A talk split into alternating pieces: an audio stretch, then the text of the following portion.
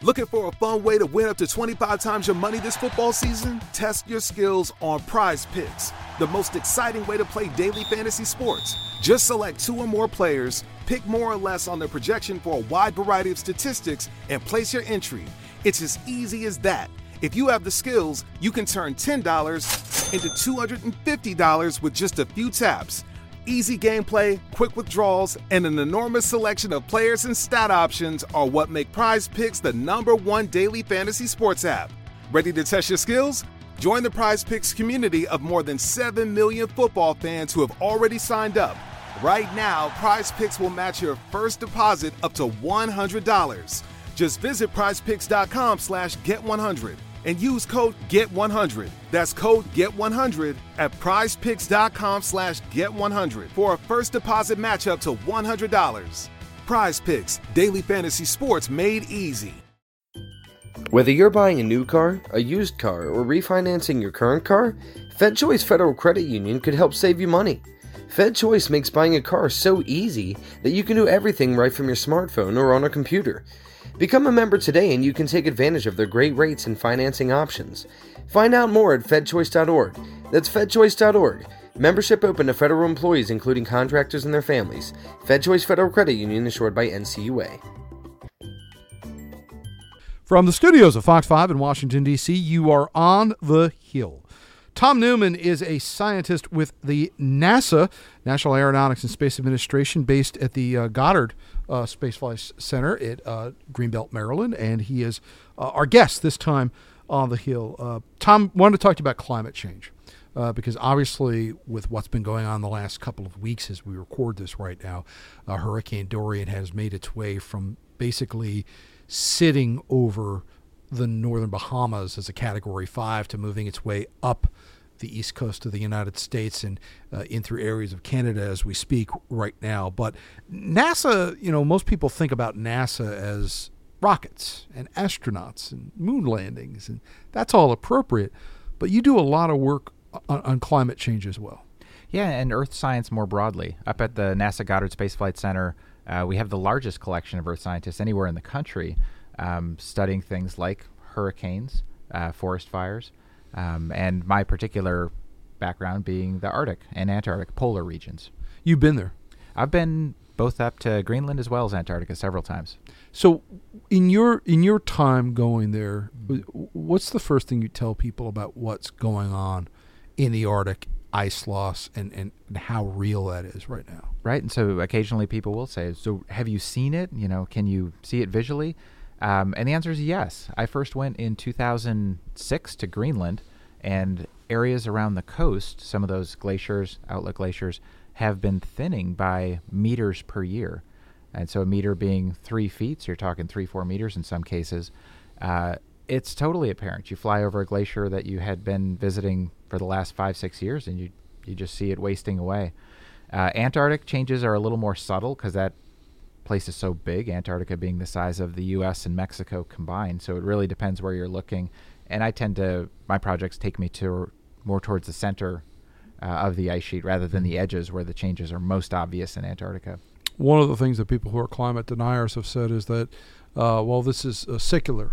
But these are cycles mm that you know uh, mankind is now studying uh, these things in our modern age, but we do not know uh, had uh, this been part of a previous uh, incarnation. The science doesn't say that, though, does it? it? It really doesn't. And yes, the Earth has changed massively over the existence of the Earth the last four billion years, which is an extremely long time.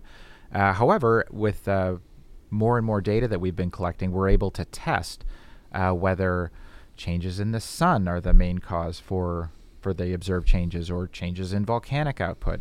And you do those kind of studies, those sensitivities and analyses, and what you end up finding is that it's uh, human activity is is the the smoking gun. It's you can't explain what we're seeing now without that input. Uh, for years, people have been under the impression that it was the ozone layer being depleted, and a lot of this was, uh, you know, literally fueled mm. by the sun. But um, it it appears that you know the call is coming from inside the house at some point. That that uh, you know, a lot of what we're dealing right now is is just you know man-made, generated practices that is that is leading to this in our atmosphere. That's right, and and one of the ways, uh, two two aspects that really help us pin that down. Uh, one is better observations. So agencies like NASA or NOAA uh, or the USGS with satellite data uh, of many different kinds of measurements. So you can measure changes in air temperature, ocean temperature, wind speed, ice loss, all of that sort of thing. And the second piece is modeling. Uh, computers, as you well know, have gotten so much faster and more powerful that you really can now run coupled models of the Earth, ocean, atmosphere, ice system uh, to watch how those and model how those uh, different aspects interact with each other. You can't just study ocean without considering the atmosphere, and you can't just study ice sheets without thinking about the ocean.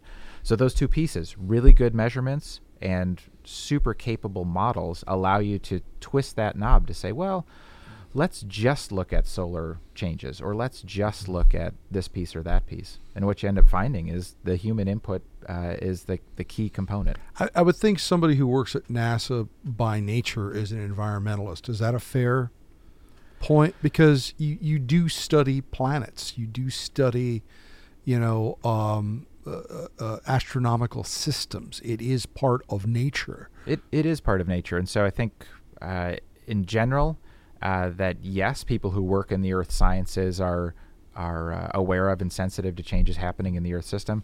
Although, take NASA Goddard for example, it's mm-hmm. a community of almost 10,000 people uh, who work there every day uh, that span the whole spectrum of of uh, political points of view or or backgrounds or that sort of thing. It's really a village. Is it is it different in respect to what you do though? Because if you're studying interplanetary systems, mm. whether it be Mars or or the Jupiter sun. or the sun, mm. you know, interesting, and we learn things from that. Especially the sun has a very big effect on us. But you've got skin in the game when you're studying planet Earth. Is is it a little bit different for an Earth scientist, NASA scientist, as it is for maybe somebody who's you know studying another planet? Yeah. So as an earth scientist, of course, I'm biased that way. Then I'm like, yes, of course, my science is the most interesting science out there. Otherwise, mm. I wouldn't be doing it. So yeah. I'm an ice sheet guy by training. So even even among different aspects of earth science, naturally, it's the ice sheets that are mm. really the key thing. Uh, and there is a friendly rivalry about about uh, the different sciences. Although uh, to be fair, you have some mission like the Hubble Space Telescope that's mm-hmm. done such amazing work yeah. over what uh, coming up on 30 years now that it's been on orbit and collecting data, uh, and that's that's really mm-hmm. impressive. So we get back to what's going on in the Arctic right now. You've seen the the ice melt that's going on there. Mm. Um, we know that that leads to rising sea levels, mm. and we know that when a hurricane comes, like we just saw in Dorian, it feels to a lot of folks like these devastating storms have increased in over the past two decades. It, it, does the science back up those feelings? You know, from a statistical standpoint, absolutely. There have been more Category Five hurricanes in the in the last few years than we had observed previously. Uh, the frequency of those are increasing, and there's there's two different kinds of changes happening in the Arctic, both of which are relevant here. One is the rising sea level, and that's due to loss of ice that's sitting on rock. Mm-hmm. Places like the Greenland ice sheet or the Antarctic ice sheet, as they warm up and melt, that water goes back to the ocean, sea levels increase, and that does impact things like storm surge or, or the damage you get. Uh, the second change is the change in sea ice cover. Sea ice being frozen ocean water, it's already floating in the ocean, it doesn't change mm-hmm. sea levels. But as you lose that sea ice, it changes the energy balance in the Arctic. So you take off the ref- relatively reflective sea ice that bounce a lot of the sun's energy off to space, and instead, all that solar energy goes right into warming the ocean, warming the atmosphere. So when we have these hurricanes and the seas are at higher levels than mm-hmm. they were, is that a contributing factor to the kind of destruction we see? Yeah, absolutely. Uh, and the uh, warmer ocean and atmosphere, it, due in part to the loss of the Arctic sea ice cover, makes those storms more energetic. So not only do you have higher storm surge, but you also have more energetic storms. So you get those two pieces working together that that uh, make these more destructive than they have been in the past.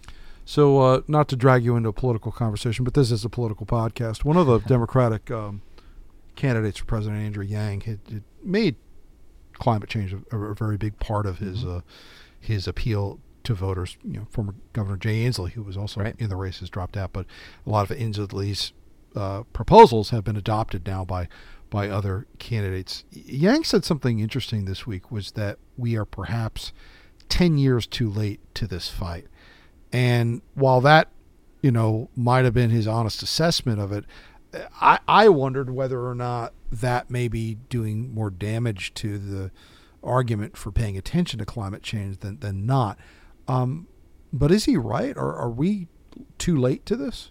You know, the real opportunity to stop this in its tracks probably was 10 or more years ago. Uh, an analogy you could look to would be things like the ozone hole and ozone depletion due to uh, uh, aerosols and chlorofluorocarbons from the 80s. And that's something they were able to take political and economic action to change.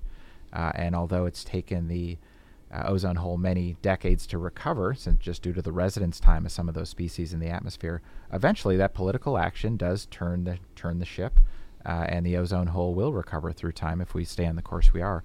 For climate change, it would have been easier to slow things down and reverse them decades ago. So I want you to repeat what you just said. Mm-hmm. So the ozone hole could replenish itself, could be fixed. So this is not a fait accompli. We could make changes that would affect a positive outcome. yeah, absolutely. So we're not just riding a roller coaster down to the bottom of the hill here. You know, some people think so um, because of the the lack of change in our own behavior so far. They say, "Well, look, we've known about this and known great detail on it since the, uh, depending where you start from, maybe the mid '90s, maybe the early 2000s," and they say, "Look, we've done nothing. In fact, we're at our worst case emission scenarios, and it just continues." So, uh, thinking that all of a sudden we're all going to change or or the situation will change is crazy. We are on a roller coaster. Other people would say, um, and I tend to be one of the more optimists that although uh, the political system, economic system, socioeconomic systems are big,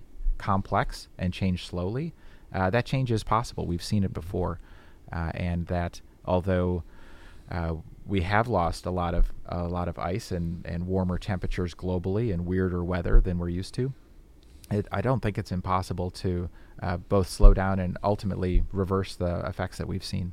I think one of the reasons it's so interesting to hear someone from NASA speak about this is because, you know, very often in, in the news, we'll say post Hurricane Dorian, we'll have a satellite image Mm-hmm. that NASA will put out of a before and after. Sure.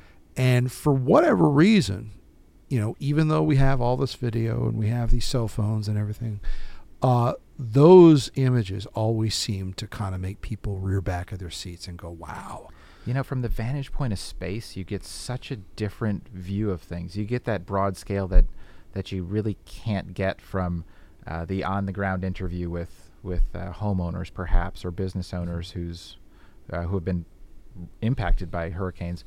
You take a step back and from the view of, say, the space station or other orbiting satellites, and you you get a, f- a real good picture, a different feel for just the scope, the scale uh, in space, and uh, in intensity. Is there another planet that we're heading towards right now as far as if we don't if we don't do something about this? You know, you look back through the geologic record, and ice ages. Because we are in a neighborhood here. Right? Yeah. Uh, ice ages do come and go, and those have a huge impact on sea level, hundreds and hundreds of feet. Um, so we can look back uh, several hundred thousand years to to uh, see a time when the Earth was as warm as we're becoming. Of course, as you get that far back, it gets harder and harder to say with certainty what, what was a summer day like uh, then. But we do know the Earth has been through these these uh, warm periods before, uh, but never with uh, the rate of change that we're currently seeing. Um, and uh, it remains to be seen how warm we ultimately do get. How do you uh, how do you deal with uh, climate deniers? Because I'm sure you've been in situations or Uh. you've had people, you know, deny science, and it's almost sometimes Im- impossible for a lot of folks to convince something that they are convinced of. That's right. It and for a lot of folks, it's not an argument that can be uh, can be won, if you will, or or persuade somebody with numbers. Right? Mhm. It's like more data isn't necessarily going to change their their opinion on things. Um, so it's not really a, a quantitative, uh, scientific argument that Is it visual? might have. Uh, perhaps visual. Sometimes uh, uh, it's just change. It's different. Uh, change is scary, Hmm. for sure. Um, so it's more uh, psychological that way rather than um, rather than quantitative. What I do tell people is is that uh, the data is there, uh, the science is there, and if you choose not to uh, either choose not to understand it, willful ignorance, if you will, or choose to ignore it, you totally can. Um, but I do remind them that there's so many other ways in their own lives that science uh, is something they, they do believe in.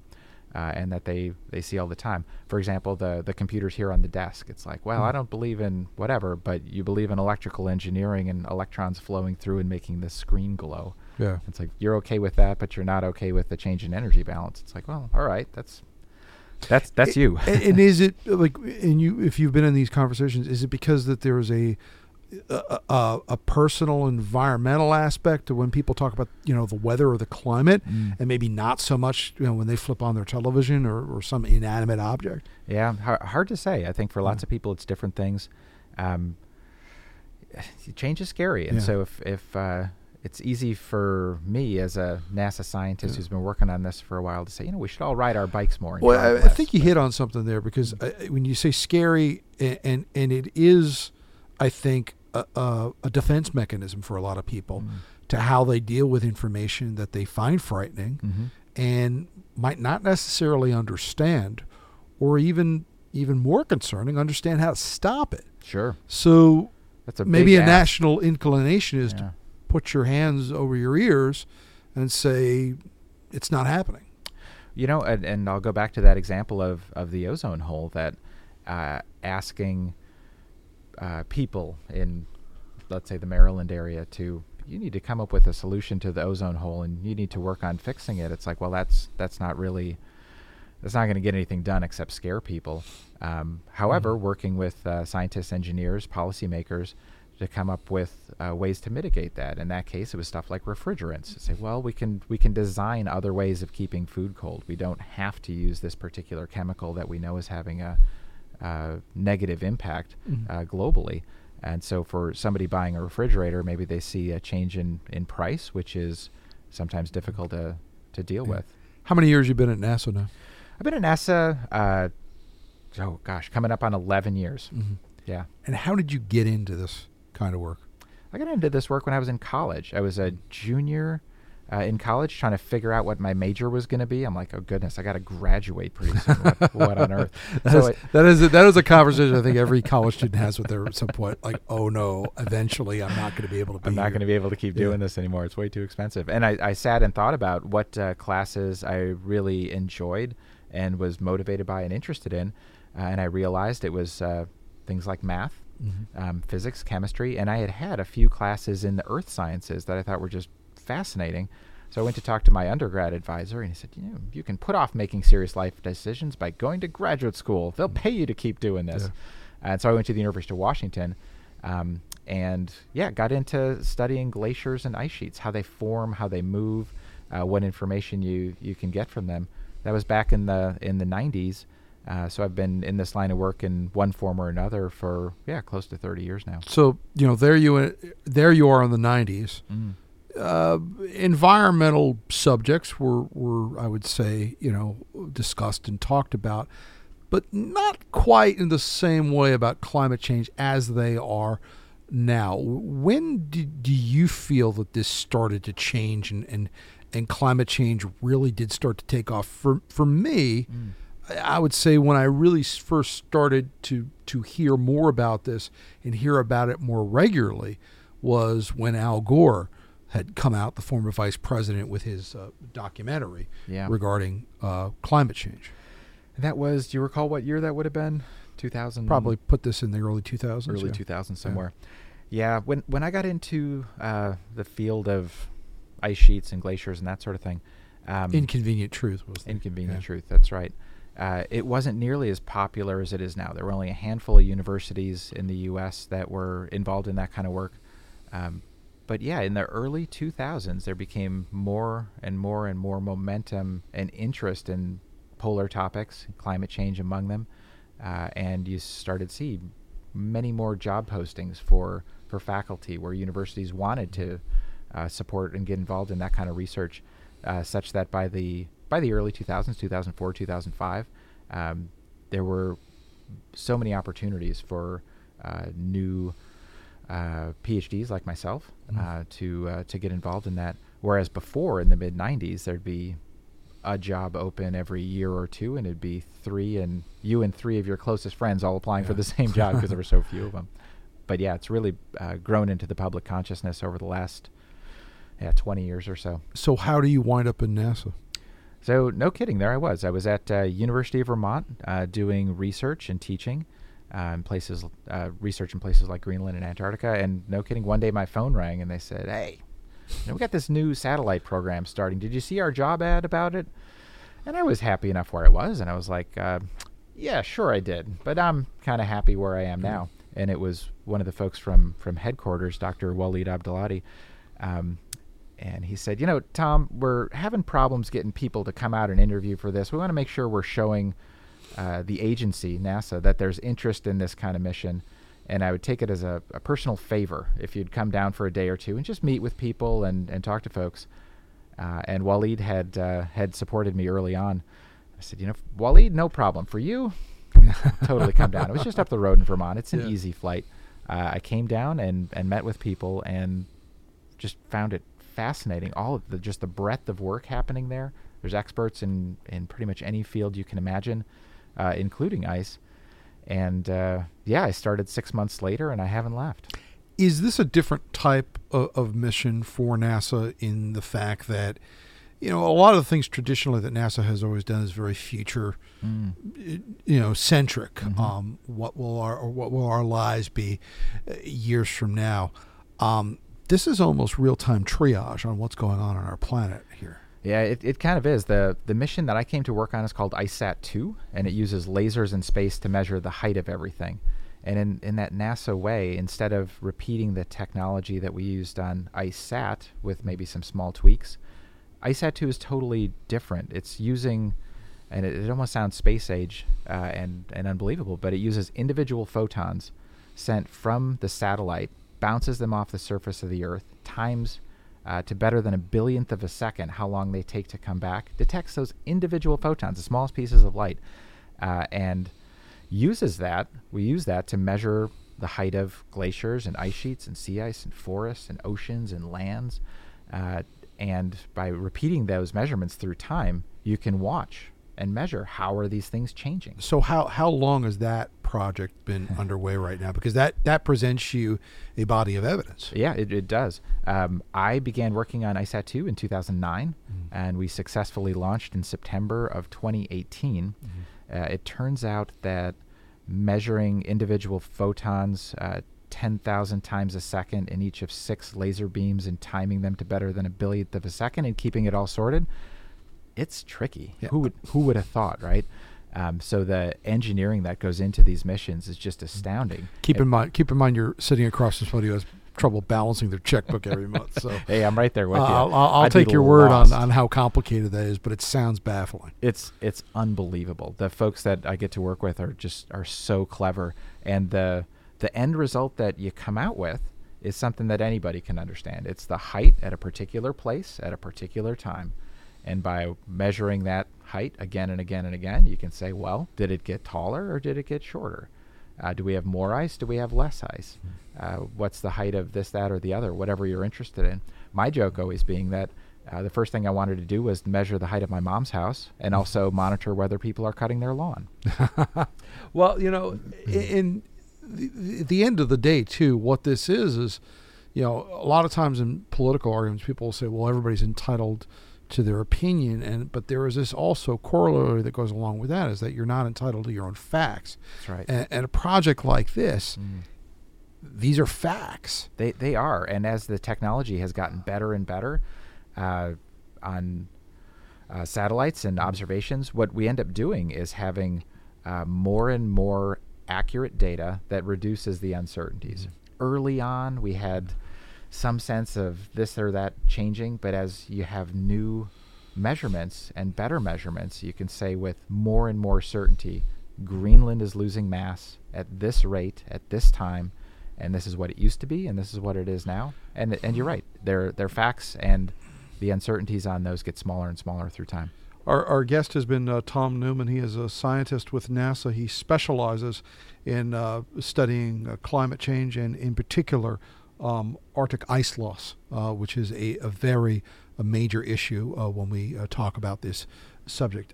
Tom, if people wanted to go online and find out more mm. about some of the work you're doing, how, how could they do that? So, like most other places, we're on social media. All right. We are at NASA underscore ice. We have teams in the field this week up in Greenland, a group from uh, from Goddard, Operation Icebridge, and another team from JPL, the Oceans Melting Greenland or OMG project. They're not secretly there to buy Greenland for the United States, are they? you know, you, I don't think that fits in NASA's budget. But, would, you, uh, would you tell us if they were? All right. Well, we'll have breaking news on that if NASA comes back and they've Absolutely. purchased uh, uh, Greenland. Tom Neumann, we appreciate your time. Hey, thanks very much for having me. Great discussion, and we thank you as well for taking time out of your day uh, to join us on the on the Hill podcast from the studios of Fox Five in Washington D.C. That's it for this time. We'll see you next time on the Hill.